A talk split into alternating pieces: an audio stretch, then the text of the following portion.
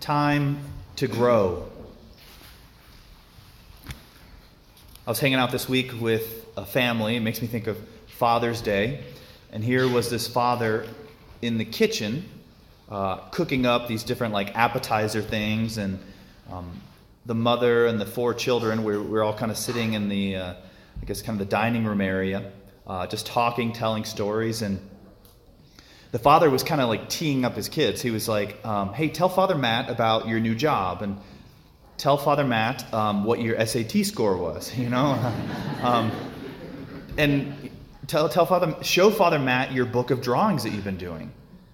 And it was actually really beautiful, right? That this here's this dad that is like showing off his kids. He's like, "I'm I, I want them to shine," you know, and and they're all just kind of sitting around the table. There were no like phones out, you know, and and it was just like this.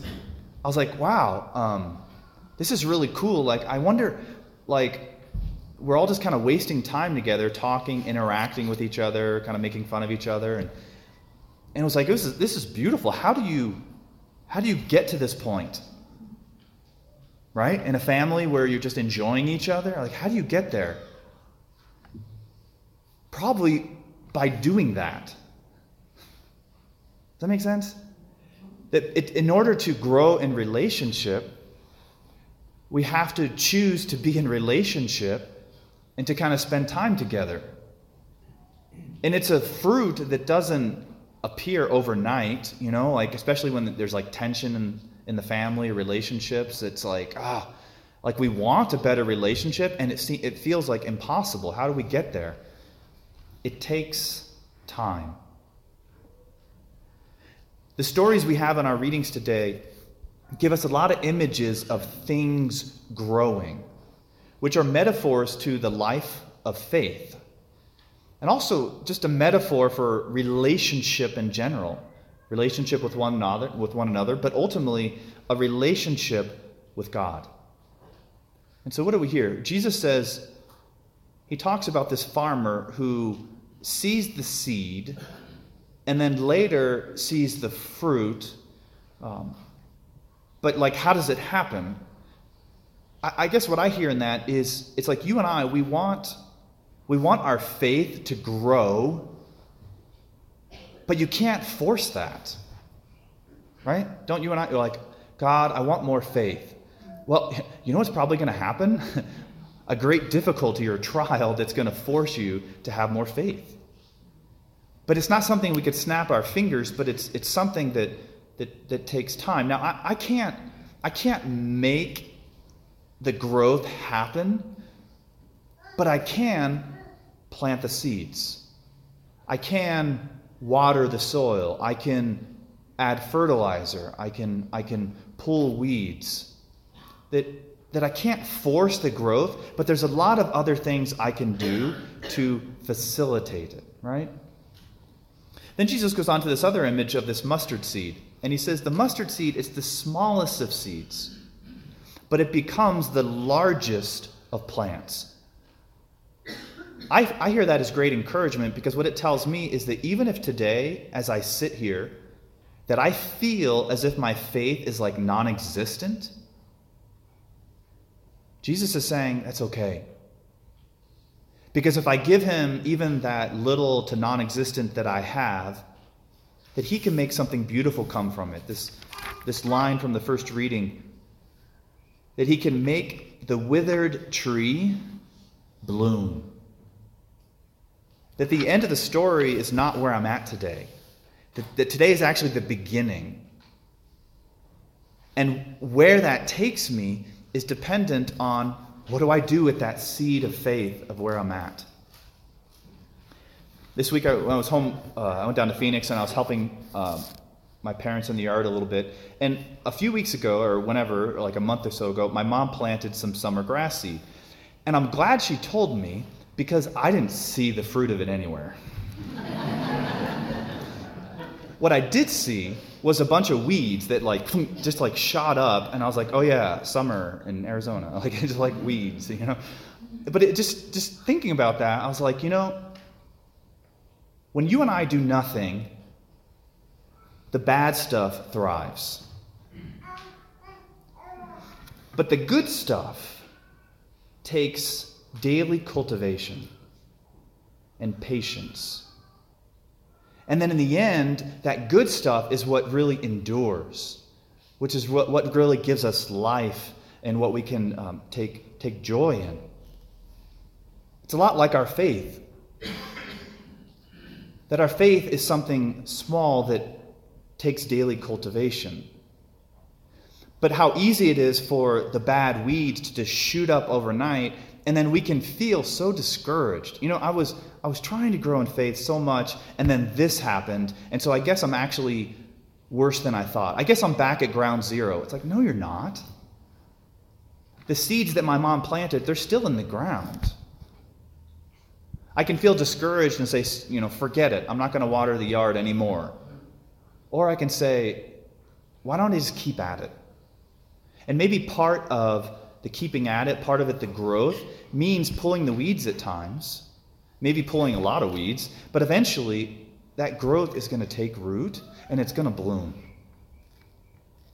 It's so hard to persevere. It's so easy to find excuses. I, part of the image in the first reading is the Lord talks about, He says, He I will take from the crest of the cedar from its topmost branches, I will tear off a tender shoot. So, so you have this big cedar, and then it's like God takes this little thing because He has a plan for it, and and He that's part of the I guess the agriculture there or whatever, you know. And you take that tender shoot, and from it you can do something uh, a majestic cedar. It'll become a majestic cedar, but it starts so small. Think about it this way. This is why I love working with college students so here we are with our families. And then we maybe get taken off and we come to college by ourselves. And it's like, well, I don't have all the supports that, you know, my family, we used to go to Mass every Sunday, but now I have nobody encouraging me anymore. Or maybe during the summertime, it's like maybe during the year we were involved in like a small group, and now all of a sudden it's summer and my small group's gone. Or like my roommates who help hold me accountable, they're gone. Or, you know, the Newman Center is locked more, you know, so I can't get in there and pray. Like we can find all sorts of excuses that I'm not I don't have this huge thing to help me. But God's plan, he knows he God knows exactly where I am today. God knows my circumstances. And he knows that he has a plan to take that little bit of faith that I have and to do things so that it will become a majestic cedar. That, that actually, I can't do that. When I'm, when I'm always attached to my family, I can't actually thrive and bloom on my own. That if I'm dependent on everyone else's faith around me, do I really know how much faith I have on my own? That's why I think a lot of college students, we, we fall, right? Like, we separate from our family, and then it's like, oh, you know, like, I guess, I guess I wasn't as strong as I thought I was, you know? I'm okay with that. Because sometimes I have to fall down to realize how weak I am and how much I need the Lord's strength in my life. That I compare the joy and the peace that God gives me with the, the short, you know, short-lived, you know, excitement that the world gives for a moment and then fades. And it's like, I don't want this. I want that life. I want that fruitfulness that will keep me strong even when it's, I'm in a time of drought. And so, how do we do that? I, I just, just a couple observations and ideas um, for this summer. This past, I'm encouraged, this past Tuesday, uh, 19 people came to Father Dan's book club. I was like, that's cool. You know, like, so here it is, summertime. And actually, a lot of people say, like, I'm too busy to read during the year because I have school stuff to read. And then I'll ask, are you actually reading that stuff? Yeah. Um, but anyways, so and it's like, well, I want to read, and we have a little bookshelf upstairs that people, if you if you need ideas, um, you can go upstairs. There's a, there's a whole little like Catholic bookshelf, and you can get ideas or take one even. Um, but here's these people responding, putting their money where their mouth is, saying, "I want to grow, and I'm going to show up." Um, we have our formed. There's a website called Formed, and we have little papers on the bulletin board there where you can actually log in and you can watch like maybe I don't want to read something, but I'll watch a 20 minute video on, I don't know, prayer or the Eucharist or Mary or Scripture or I don't know, like uh, anyways, there's all sorts of things there. You know, I can look at the Sunday readings, I can look at the daily readings. I could start my own small group with people who are here over the summer. I can, I can stop by the chapel. But the idea is God knows where I'm at. So, how am I going to take the lemons in my situation and make lemonade? How am I going to take the circumstances and be active? Because if I'm not active, well, it gets really discouraging watching the weeds grow. But that's not what I want for my life. And so that's not what God wants. God wants to move me somewhere. I was I was talking to the uh, one of the ROTC guys, generals or whatnot, on campus, and uh, it was just interesting how we were talking about it. We were talking about students and leadership and stuff, and he said he said, you know, I know in the army, you know, when I was just a, like a you know a private, when I just started, I would look at my commanding officer and I'd be like, they have no idea what they're doing. Like when I become, you know, in charge, then then it'll be good. And then they get in charge and they're like, "Oh." like now I get it, you know? And then they look at their commanding officer, he says, and you're like, that guy's an idiot. He doesn't know what he's doing. And then he became that guy, you know? And what's the point? The point is the whole time that um, that he was looking to be up here, that, like God was preparing him for that. You and I are exactly where we need to be right now. And God is preparing us for what's next.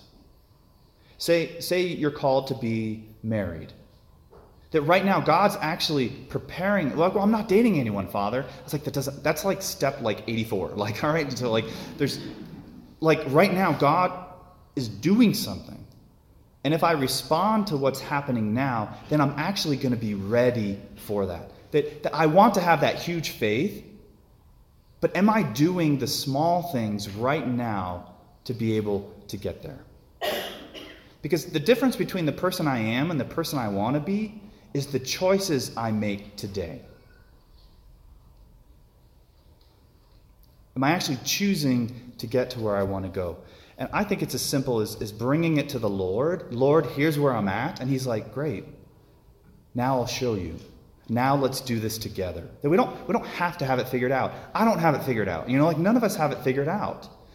That's the whole point, right? When you're a private, you don't understand what it means to be a general. Like, you don't know. You can't see it. But if you follow the leader, then you'll get to where you need to be. Jesus, our Lord and Savior, wants to walk with us, to take us where He wants us to be. Yesterday was a beautiful day in the Diocese of Phoenix. We ordained three men to the priesthood. And we had a little gathering afterwards where, uh, with like potential seminarians and the seminarians and free pizza, so I was there. And so, and, and the newly ordained came in one at a time and gave us a blessing. And one of the guys just kind of they talked for a minute, and one of the guys said, You know, he said, I've been in seminary for like nine years. And it's like, wow. And he, and he said, You know, there were so many points along the way where there was incredible like difficulty and suffering and setbacks. And he goes, I learned, he said, if I can just give you guys any advice, he said, I learned that in that moment, I have the choice whether to turn inward to myself and get frustrated in despair that the world's not as I want it to be. Or I could choose to look to the Lord to try to see what He was doing. I could rely on my own strength, or I could rely on His strength and His plan that He was actually trying to get me somewhere. And so now he said, I'm, I'm excited, and you know, I've been a priest for an, you know, an hour now, and um, but I even think about it like here's this man that nine years, nine years before he ever hears his first confession. Nine years before he, he preaches as a priest at Mass. But every one of those years, every one of those moments, every one of those difficulties is now going to add value to him and to every person he meets for the rest of his life. That we, you and I respond to the invitation that God has before us right now, that you and I will actually reap the benefit. And every single person we interact with for the rest of our lives will also receive that blessing.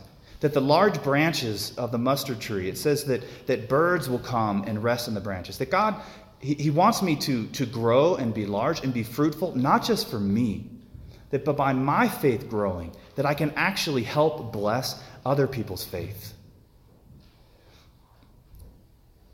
Grass watered grows. Faith watered grows. It takes time, and that's exactly what God gives us today because He loves us and wants us to grow. Now is the time.